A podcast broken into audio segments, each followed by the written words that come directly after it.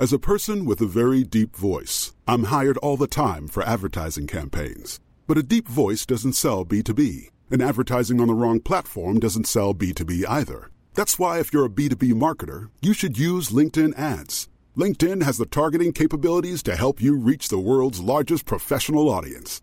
That's right, over 70 million decision makers all in one place. All the big wigs, then medium wigs, also small wigs who are on the path to becoming big wigs. Okay, that's enough about wigs. LinkedIn ads allows you to focus on getting your B2B message to the right people. So, does that mean you should use ads on LinkedIn instead of hiring me, the man with the deepest voice in the world? Yes. Yes, it does. Get started today and see why LinkedIn is the place to be to be. We'll even give you a $100 credit on your next campaign. Go to linkedin.com slash results to claim your credit. That's linkedin.com slash results. Terms and conditions apply. Ryan Reynolds here from Mint Mobile. With the price of just about everything going up during inflation, we thought we'd bring our prices down. So to help us, we brought in a reverse auctioneer, which is apparently a thing. Mint Mobile unlimited premium wireless. Have to get 30, 30, bit to get 30, bit to get 20, 20, 20, bit to get 20, 20, bit to get 15, 15, 15, 15 just 15 bucks a month. So, Give it a try at mintmobile.com slash switch. $45 upfront for three months plus taxes and fees. Promo rate for new customers for limited time. Unlimited more than 40 gigabytes per month. Slows. Full terms at mintmobile.com. Welcome to the Runners World podcast with me, Rick Pearson. And me, Ben Hobson. Today we're talking with Tom Craggs about 80 20 training on low mileage. Ooh, technical. What a fantastic combination of knowledge we're going to deliver to everyone. Our knowledge, Rick, which is just phenomenal, and then topped up with a little bit of knowledge from old Craigsy. I think that Tom Craggs is almost um, meriting his own jingle. He's he's our he's our go-to expert, isn't he? And I'm going to work on this. I'm going to work on this one. It's been a while, Rick. He's our he's our guy, isn't it? It's been a while. It's um, been a while since we had a new I jingle. I think he, he needs his own one. Yeah, it is. And I um maybe out of time.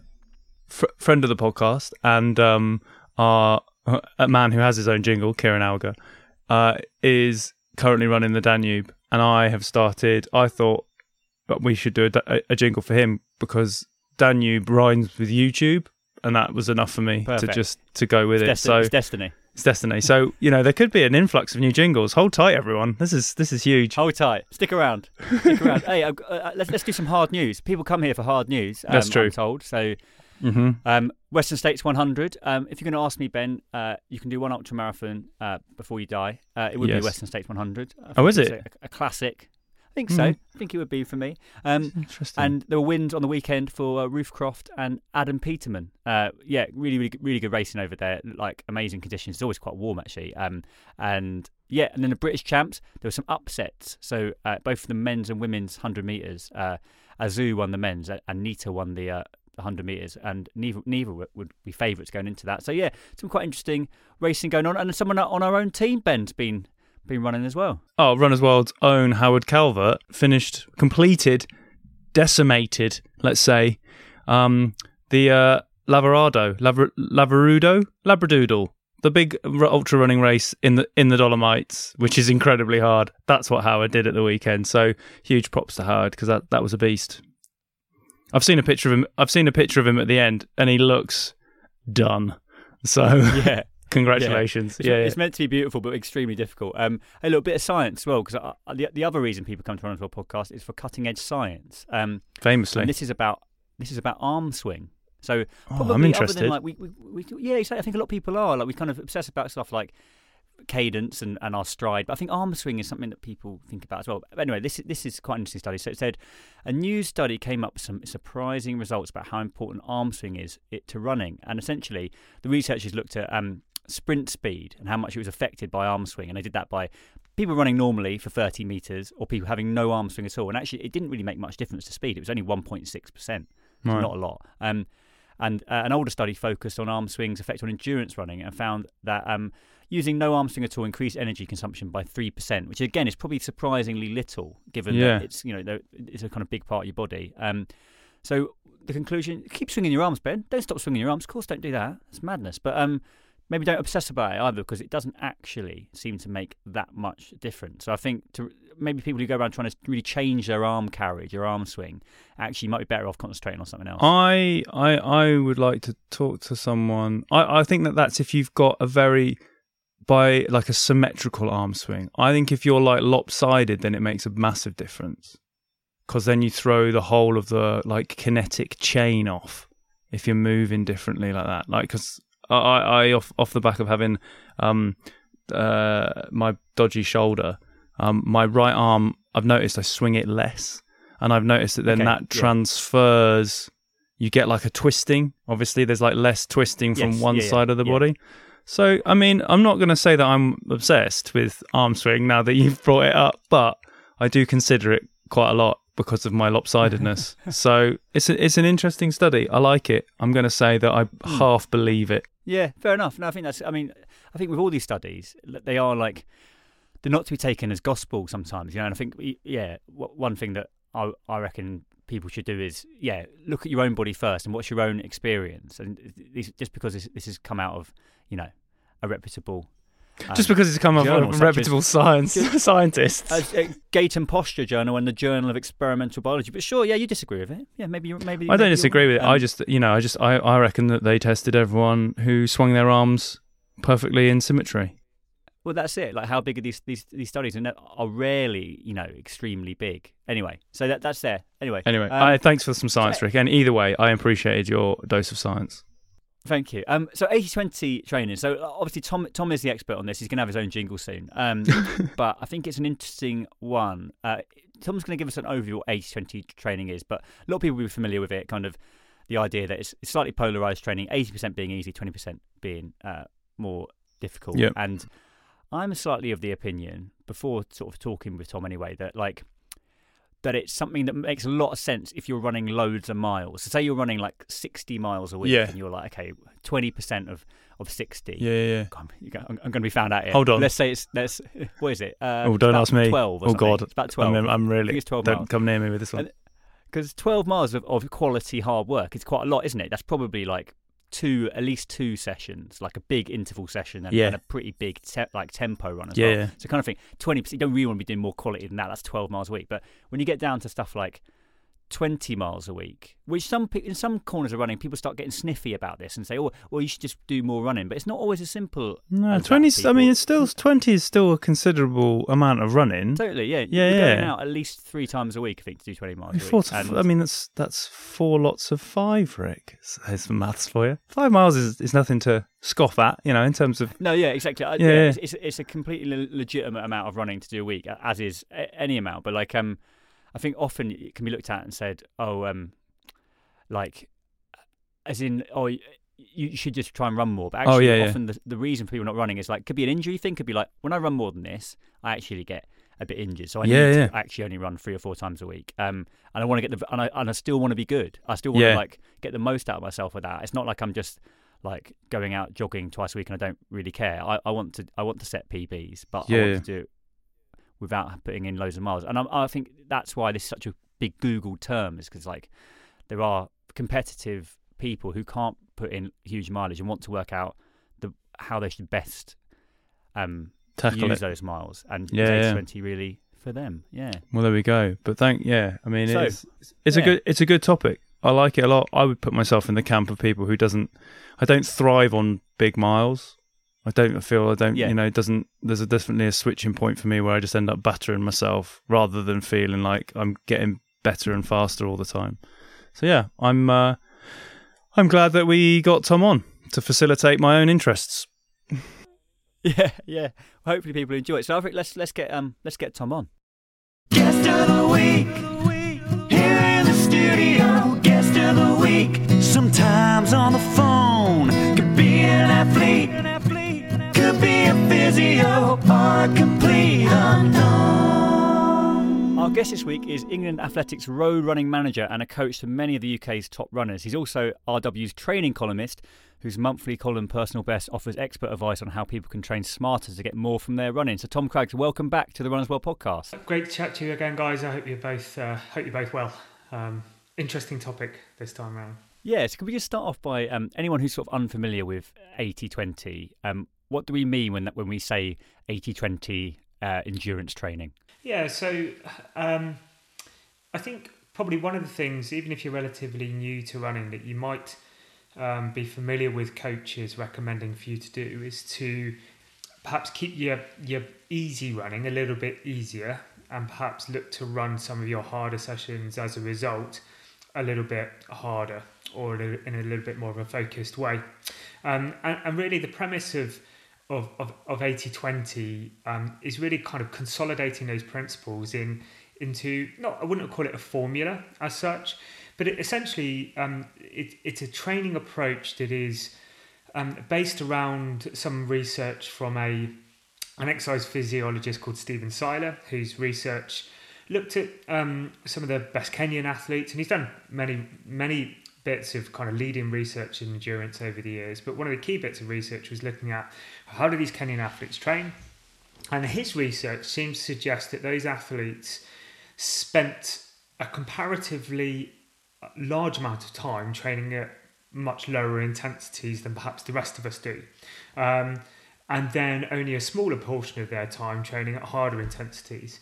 Um, and so the way that Seiler um, thinks about it, and it, and um, sorry, light, a light bulb was just burst in my very dramatic. It was just very. Incredible. I think we should keep that in.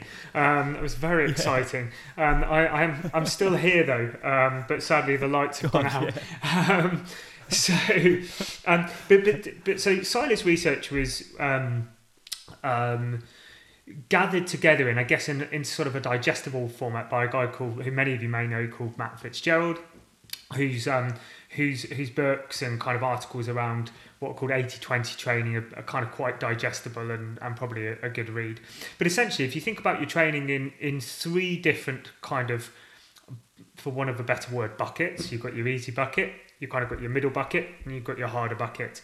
Now there are various um, physiological kind of what we might call thresholds that sit between those buckets, but don't worry about it too much.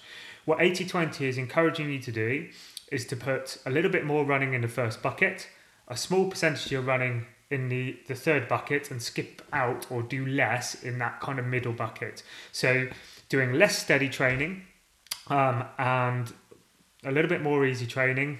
Um, and a little bit of harder training. So it's what we call polarized training, if you like. So if you think pushing your running to either end of the spectrum, most of us are probably, I say guilty, it's not guilty, and we'll probably come on to it, but most of us probably do quite a lot in that middle bucket was steady, not quite hard, not quite easy. Um, so it's really 80 20, 80% of your running there or thereabouts done in that easy area, um, 20% done in that harder area. Range of different kind of measurements, physiological kind of measurements we can use to detect whether you're in that right place, but that's the essential premise. Lots of easy training, small percentage of hard training, not much in the middle. Are you are you an advocate of this of this approach, Tom? Um, like all things, and like whenever we chat, I have the annoying answer of it depends. Um, and I'm, I'm I'm very I'm always really nervous about anything that is packaged up, and this is no criticism of anybody involved because because all, all of the people who kind of there were good there was a good basis why advocates of 80-20 are advocates of it. Um, but I'm always nervous around, you know, ultimately you are an individual and your running is individual to you, your athletic background, your individual biology, and of course the goals that you're training for are individual to you. Um, and so I would unquestionably say yes for a percentage of runners. I've definitely seen that they do probably a lot in that kind of steady area. They're not comfortable with running easy. They can't they struggle with that, whether it's something to do with the mechanics, whether it's just because they can't restrain themselves and they kind of end up pushing a bit harder on their easy days, and then that compromises their hard days. So, is it? I don't think it's a bad sort of principle to be aware of rather than a rule to follow. I think that's what I'd say. And the reason the reason why I say that is there are certain circumstances where I will actively encourage runners to do training in the middle. So if you're a slightly quicker, say, marathon runner, your race day pace is probably going to sit right in the middle. It's not going to be at either end of the spectrum. And so, you know, for me, there is some value in you doing some race pace running. Um, and if, if we believe that, then essentially we, we're kind of already starting to, to push against a little bit that 80 to 20 approach. So I'd say don't treat it, it as a rule.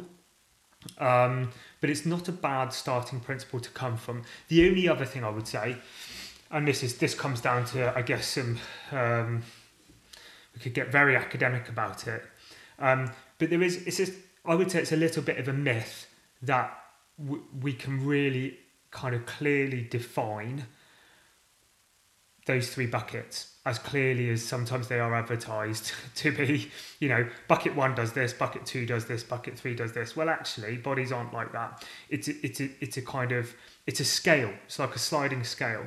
And and the and the boundaries between those buckets are permeable um, obviously because if you if you go out the door now and you start jogging easy and you want to in 10 or 15 minutes time get up to 5k type pace you're going to you're not going to go from bucket 1 to bucket 3 you're going to progress on through those buckets aren't you? So it's it's a bit of a myth to kind of you will always do some training in that middle zone. Whatever happens you always will. And for some people you probably need to do a bit less in there. In fact, actually, probably for quite a lot of people, you need to do a little bit less. That facilitates other things to happen. You could do a bit more training without getting injured. Um, you could get more out of your harder sessions, and there are a range of really good physiological things that happen when we train easy, basically. And some runners miss out on them because they just don't do enough easy running, basically. I think it seems like a um, a philosophy, as you said, that was kind of born out of looking at how elites trained, and obviously elites compared to recreational want to have very high mileage. Does 80 20 really work with someone who's covering, let's say, quite low mileage? So let's, say, let's go right down to sort of 20 miles a week. So someone who's running three or four times, following that formula. I'm not very good at maths, but I think they, they could only do four miles of, of hard running if you did 20 miles a week, um, which feels like probably one quality session. Do you, do you think actually that this 80 20 model doesn't really actually work under a certain threshold, or actually is that about right? I think I think what becomes what what we have to do is then start to treat it with a little bit more of a not a pinch of salt, but just be more aware of what it's trying to do rather than getting fixated on the numbers. What are the principles of 80 20 trying to get us to do? Um, and that is firstly to recognize that actually the foundation of your training and the foundation of your fitness is is carved out of that of those easy um, that easy time on feet the, the way that we build capillary density, we we we, we, we get um, uh, we we build our mitochondria in our cells and, and kind of make them more efficient. Um, all of these things happen, or not all of them, but a lot of these things happen when we train at lower intensities, and, and that's the foundation. That's the foundation of it. It's like build yourself this platform of easy running. Without that, the harder sessions, a are perhaps not going to give you as much value as you want them to do because ultimately for most of us unless we're competing over very short distances our sport is what we call an aerobic sport. So actually the, the adaptations that happen at those easy um, paces are the ones that we kind of really need when we race. Um, but b ultimately what probably most of us find is that if we do more at that easy end and we avoid or we don't spend as much time in a steady middle area we get injured less we, we don't create as much like cumulative fatigue. And so we end up going to our harder sessions a bit fresher, a bit stronger. We arrive at our races a little bit more energized. So I think take, even if you're on low mileage, those principles are still important. And probably, I still think, so let's say you're running four times a week. Let's, let's, let's kind of let's break this down a little bit. If you're running four times a week, yeah, I'd say probably three of those need to be easy and one of them needs to be a bit harder. So that gets us to 25%. And assuming that one of your easier runs is probably a bit of a longer run, we're, we're kind of there or thereabouts 80 20 already. So for me, I, I still think that there are reasonable principles to take, albeit you probably have, you can, you, you're going to be less tight about the numbers because there's going to be ultimately if you do a slightly bigger hard session like you do say a tempo run instead of an interval session, well, maybe you're going to start to go a little bit above 20%. But I think if you've always got in your mind, actually, what is the thing here ultimately that's going to build me fitness? And this is, I think, a really important principle to take is that your hard sessions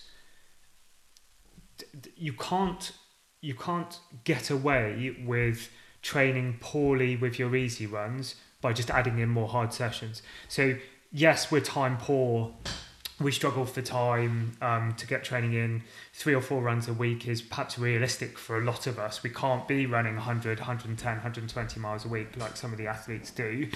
Um, and so, you know, yes, we need to be realistic about that. And yet at the same time, just because we can't do that volume doesn't necessarily mean we, we can get all of those fitness adaptations by just doing more hard sessions. It doesn't work like that we're getting slightly different physiological adaptations when we work hard compared to easy. And so, what I'd say is actually, if you're struggling to think, well, how do I fit into this 80 to 20 principle because I'm training, I'm not training very much, well, probably what we need to do is let's train a little bit more. And that little bit more probably would be doing a bit more easy running, um, if that makes sense. So, if you're, if you're right down at the bottom end, five ten minutes, an extra 20 to 30 minute run a week, actually, that could just tip you over and get you to that nice balance, I suppose. How does um, how does like cross training fit in with this sort of 80-20? Because you know strength and conditioning and all those sorts of things. Um, if someone uh, could have some of their eighty percent as non-running activities, leaving sort of like the higher proportion for higher intensity and the twenty percent, does that work, or is it is it as you say these adaptations that come with the easy running? No, no. I mean, um, the adaptations that we're talking about here are primarily cardiovascular adaptations. So adaptations around um, or cardio sort of um, cardiovascular, cardiopulmonary kind of adaptations. It's about heart, lungs, blood, blood composition, blood flows, that sort of stuff. And so that those adaptations will happen equally as well on a bike, cross trainer, in a pool, aqua jogging, etc., etc. There's a debate to be had around, you know 10 minutes of running versus 10 minutes of aqua jogging, you know, but I think we can get too focused on the details. Ultimately, you know, if you're mixing running and cross training, we can still take those similar principles. And for some people, it might be, as you rightly say, well, we do more of our easier work as cross training, and then we do our quicker work running. So we do more of that 20% running and more of the 80% cross training.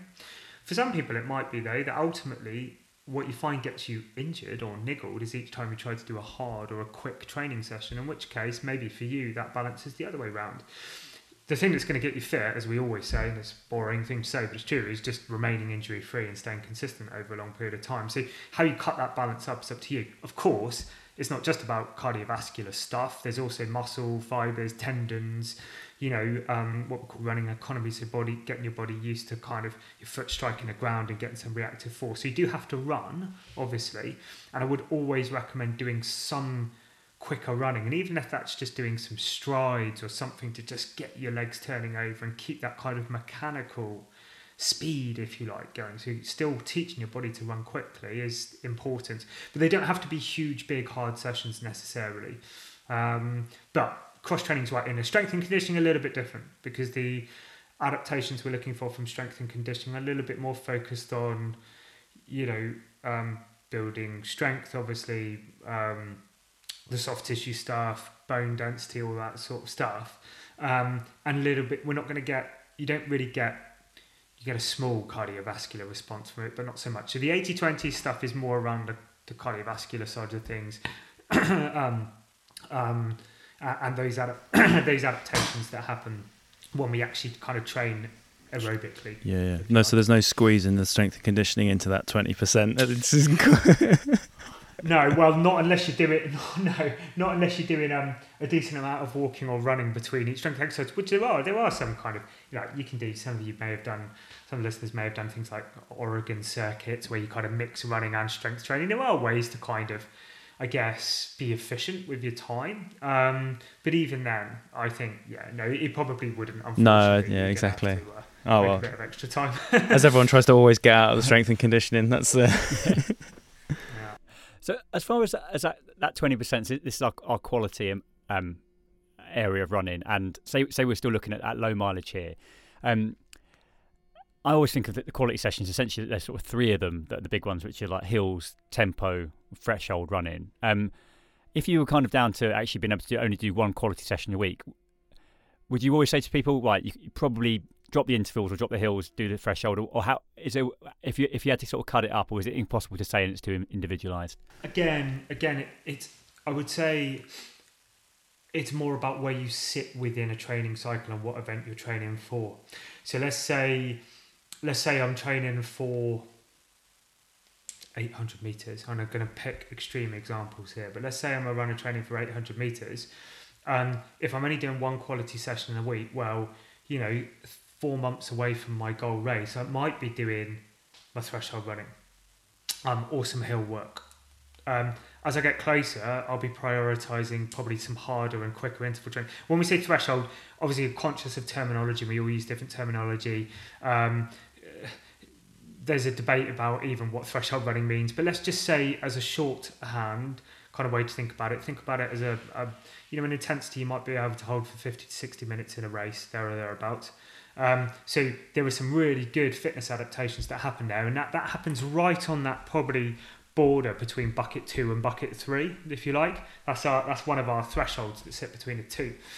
Um, so you, if you go too long with those threshold sessions, and and you make them, we, we do too much volume there, we're going to end up your body's going to end up right in that kind of bucket too. So we're not we're then not kind of fulfilling the principles of of our sort of 80-20 approach, I suppose.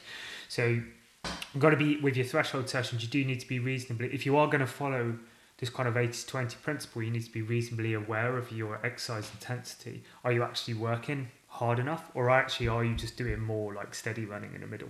Um, but as you get closer to the race, obviously, if you're doing something quick like an 800 meter race, you're gonna you're gonna want to start to take that one session a week and make it more specific to the race you're training for. So you are to probably transition from doing threshold type running down to more like 5k to 10k pace running and then you get a little bit closer you're probably going to be doing a bit more in that 1500 meter 3k um, 5k area and then a smattering of 800 meter pace running as well obviously.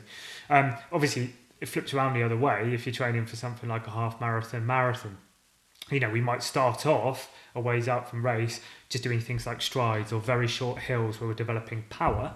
Um, and then you probably find if you're looking at time or volume you're probably doing less than 20% intensity just because the efforts are so short but they're high intensity and then as we get closer to our race, where those efforts lengthen out, they become more like, you know, 5K, 10K type running, longer, longer perhaps interval sessions. And then we get closer to the race day, you might be doing more threshold running and, and the like. Um, so I think it's more, it depends on what you're training for and it will change over time. The key is get more specific towards your goal race pace as you get closer to your race, fundamentally. Um, to use that one, ultimately, it's a 80-20 on three to four runs a week. You have you have to kind of make that quality count, I suppose. So you need to just be aware of well, what are your areas for development. What are you missing? Um, you don't necessarily need to get in a lab to do that or speak to a sports scientist to do it. it can be useful, but just have to think about it. Like you know, where do you need to challenge yourself perhaps a little bit differently in order to move your fitness along and use that time wisely.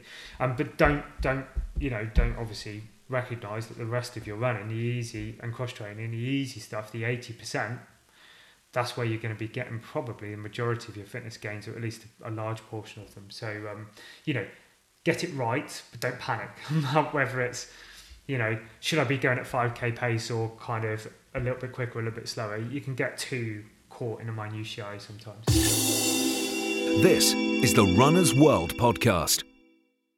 It's, uh, it's, I find it fascinating because um, you mentioned Stephen Seiler, and I think at one point he was asked if you could train only two times a week, what would that look like? And his response would it would probably end up combining some high intensity and low intensity work in both sessions. So, what do you think? Of, so, in terms of that sort of focus on mixed pace sessions for low mileage is that kind of a better way of doing it? Yeah and that that's that's really important um, and and probably um, practically something which is going to be ultimately anybody wanting to follow these principles on low mileage is probably going to have to do that particularly if they're only training two to three times a week. Um, so rather than thinking about well i've got these four or say two or three instances of training in my week and one of those instances needs to be hard and the other two need to be think about it more about what we're actually trying to do with our body and the percentage of time spent at these different intensities. Now if you're going to go and do a long run for example let's say you're going to go and do 75 minutes you can you could do something like 45 minutes easy, and then the last 30, so 45 minutes in your kind of 80% area, that, that first um, effort level. And then in the last 30 minutes, do something like four by five, five by five minutes of effort at threshold. So the, the up towards the bottom end of that third effort. Um, you know, that doesn't doesn't take that doesn't mean that whole run suddenly becomes a hard run. Obviously, decent percentage of it, more than half of it, time wise, was spent actually in the eighty percent area. Um, so I'd, I would start to think about it more in terms of okay, my overall minutes per week, let's say, and of course your body doesn't even work on weeks. You know, it's just how we do things as human beings. But it's, it's a useful reference point because that's how we kind of order our lives sometimes. So think about your minutes of exercise per week and and how those minutes cut up then it, that i think if you're doing loads and loads of running this you know you can start to think about more what session what's the focus of each session? Is it an easy session? Is it a hard session?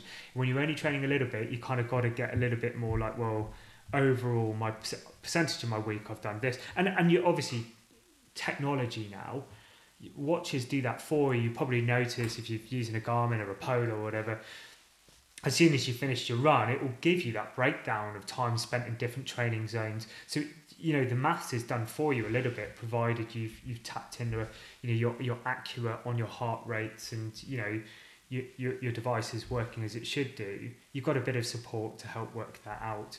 Um, so yes, mixed pace sessions would be logical. So then effectively you're not doing rather than doing I've got an easy run, I've got a hard run tomorrow, then I've maybe got another easy run or another two days of easy running. It becomes every session is blended, and within each session, you're looking at that 80 to 20 split, if you like. Um, yeah, interesting debates, and there's lots of different ways we can do it. But that's what I mean about like go back to first principles. What is this trying to get me to do? This is trying to get me to break out of the mold of just doing everything in the middle because that's where we tend to like to sit. Um, we move along, our ego gets satisfied a little bit because we've been running kind of hard, but not really hard enough to get a huge stimulus, um, but not really easy enough to get the kind of benefits that, that can accrue from, from going genuinely easy. So it's what it's trying to do is, is still as clear of that middle bit. So however you do it, just keep going back. Okay, what what is the purpose of what I'm doing? You know, I've got this run today. How am I going to break it down, and why am I breaking it down like that? I know this is this is thought of as an, as an endurance model, and I think certainly for sort of half marathons and marathons, it, it sort of instinctively makes a lot of sense. What about something like park run, five k? Uh, does an 80-20 split, roughly speaking, still hold, Tom, or should actually people be thinking about a bigger proportion being to kind of quality harder running? In fact, if you if you really sort of concentrating on five k or something. No, like I and I, I have to say, I don't, I don't, with my coaching, I don't follow 80 to 20 principles particularly.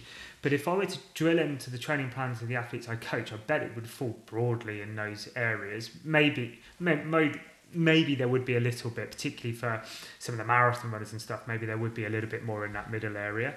Um, and, and it wouldn't be quite, and it definitely wouldn't be as clearly defined as this and then this and then nothing here. It's just not like that. Um, but but I would say for if anything for a five k athlete, you possibly even more focused on the polarization of training. Um, so you know, okay, I understand what you're saying. Like maybe we're still steering clear of that middle bracket, but do you do thirty percent and seventy percent? Say, I honestly, this is my gut, and I, I kind of, you know, I'm sure if you got Stephen or Matt on, they would disagree with me, and that's fine. This is kind of healthy debate. Um, I personally don't think, I don't think anything dramatically different is going to happen if you're doing 25, 30 percent you know a little bit harder. Some athletes just respond to that. So i've got some athletes 5k athletes say who do who like to have a split and respond really well to a split of doing a harder day an easy day a harder day an easy day. And they probably do end up doing a little bit of a higher percentage of quicker and and and higher intensity running. Um, some still really need that two or three days easy one day hard two or three days easy one day hard. Um, but fundamentally the the energy systems we're using to compete well at 5k the majority, ultimately, to be a good 5k runner, 80% of the fitness you're going to need, 80 90% of the fitness you need, is similar to that of a marathon runner. We're still completely reliant, or is so dominated by our aerobic fitness that's not a massive difference, particularly. How we use the 20% is more relevant. So, what do those hard sessions look like? So, yes, then maybe I'm not doing I would be doing a little bit of threshold and tempo running, but I'd definitely be wanting to do some quick running too, some 3K, some 5K stuff. So I'd say it's less about the 80 20 split. I'll probably keep that. In fact, I might be even be even more conscious of how slow my easy running is because I want to arrive at my sessions and my races ready to run quick. And if I'm too fatigued from doing too much in that middle bucket, then it's going to impact upon my sessions and then I don't get to run quickly enough to perform well over 5k. So in a weird way, no, as I'm talking through it, I say no, it probably doesn't affect that 80 20 split. And if anything, it reinforces the importance to really keep your 80% pretty easy. And we polarize things even more. The only thing that changes is how we use the 20%, I suppose. Have you seen any sort of real downsides to this approach? I mean, because it's sort of, you know, anything with that polarizes training, uh, is it one of those ones that just doesn't work for some people and that's fine, or is it actually that it can be people adhere to it far too strictly and that can be the yeah yeah um, so a there are individual the individual stuff that we've already talked about and I, I don't try and look at the papers but they're not difficult to find. It was actually early on this year um, the the on the academic side two sort of it was set up like two competing papers, if you like, um, were released. Um, Professor Andy Jones, who uh, was Paula Radcliffe's physiologist, physiologist on the Breaking Two project, um, Dr. Mark Burnley, and a few other um, academics who who are actually not opposed to polarized training in principle as such, but they were they were um, basically saying in reality that's not how people train. They don't train in this kind of this and this you know and so this this kind of really kind of polarized approach. So the reality of training something else is going on. Um then, and then there was a counterpoint paper written by by by um, Seiler and uh, um and a, and a couple of other academics whose names escape me, but we'll find the papers, Google it, have a little look, um, and they're worth reading. They're, they're, they're, well written if you're not into the academic stuff. They're well written to understand, and it's important to mention because even on the re- in the area where there's a lot of research done, there were big debates in this area. Like, does polarized training work or doesn't it work? Should we be doing actually more in that middle area, not less? Um, so the, the, the debates are out, and absolutely there are for some athletes they will go backwards following an 80 20 80 20 approach. I, I would say there are definitely some athletes I coach who, who I've tried it with and it hasn't worked. Um, and, I, and I would definitely say, let's, let's say, let's just take an example of, say, a three hour, three hour 30 marathon runner. And it's sort of the example I gave earlier in this interview. Um, if we're following an 80 20 approach, where's the room to go and run marathon pace if you're that athlete? Because ultimately, if we're going, if we want to get confidence running at race pace and confidence in your ability to run at race pace, yes, there's a lot of physiological things that need to happen. We do need to be really good at running aerobically, burning stored fats, you know, able to fuel on the run and to be generally fit and have good endurance. Um, but ultimately, there's a big element of confidence, and most of the athletes I coach with a marathon, a lot of them will draw their self-efficacy, their confidence from having done some running at race pace. And so, for those athletes, if we're really strictly following an 80-20 rule, they don't get to do the thing that helps them build confidence. For some of them, so then I, I really think there's a judgment call, um, and and for me, there's a very good reason why a lot of the, you know, our best, say, marathon runners, and even if you're a sort of two-hour two and a half hour marathon runner, um, really that marathon pace it sits in the middle. It doesn't sit in that hard area. It feels hard, um, but it, it doesn't physiologically speaking. It, it, it is still below what we might call lactate turn point or maximum lactate steady state. It, it, it it's a kind of um, it sits in that middle area, and so if it's that bad, how come they're doing so well off doing stuff in the middle. So you've got to. It's unfortunately like one of those things, and this is where I'm probably always an annoying person to speak to on this. Is that you know, as much as we'd love hard and fast rules in um, in sports, they very rarely exist. And it is, I think, it's really important to have awareness of the principles. And there are these debates that go on. Look at kind of threshold models of training compared to polarized models of training, or what we call um, sort of pyramidal models of training. Can't get the words out today. Um, essentially, where we do a lot easy, a little bit less in the middle zone, and a little bit less in the hard zone. You know, there are there are there are different models of training that ha- athletes have successfully used to to achieve the results. The important thing is to you to understand yourself. Um, and I would say most people, and kind of one of the basic rules of fitness, really, is that we our bodies are very adaptable. So they adapt to the to the work that we throw at it, and so one of the I'd say one of the reasons why polarized training can be quite useful for some runners, no matter whether you're running two or three times a week or you know 15 times a week if you're doing very high mileage, is that you your body gets used to the training you've done. So if you've been doing a lot in that kind of comfortably hard area in the middle or just steady area in the middle, even just a change of kind of going, well, actually, I'm going to slow something down and speed something up. Sometimes that's enough to kind of get get get that different stress, that different that you know to trigger a different adaptation. So sometimes it's just about doing something different to what you're used to doing. Um, uh, and, and vice versa. So don't get caught up with it. Just under, I think, just understand it and understand the benefits that it can bring. And I would definitely say, for a high percentage of runners, it's something they should consider looking at because they, they, they, they get stuck in a rut in the middle, you know. Um, but um, maybe for elite athletes, particularly ones training over longer distances, I think it is a, there's more debates to be had. It's important to understand those debates. Tom, thanks so much for, for coming on the podcast and talking to us about 80-20. It's, it's a fascinating subject. We know it's something that, yeah, a lot of people Google and a lot of people kind of want to know about, particularly at low mileage. So thanks very much for your time. And uh, yeah, hopefully have you back on some point soon. Yeah, God, I mean, you know, give it a few months so you don't have to hear me rambling. Don't worry, 50... um, academic debates. No, it's great. You know, a couple of months' time there'll be the 50-50 approach, and uh, we'll get you into we'll get you into yeah. talk about that. yeah, absolutely right. We just need the, the kind of mush in the middle approach, and then yeah. I'll be an expert. Yeah.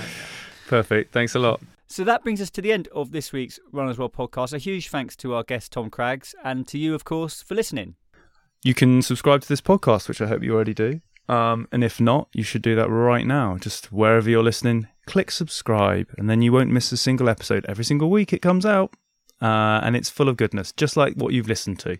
Um, you can subscribe to the Runners World magazine. That's Runners World UK subscription. If you Google that, you'll find uh, where to get the magazine arriving at your house every month. Month, and uh, runnersworld.com/uk for all your internet-based running needs. And that is it. And you will hear from us next week.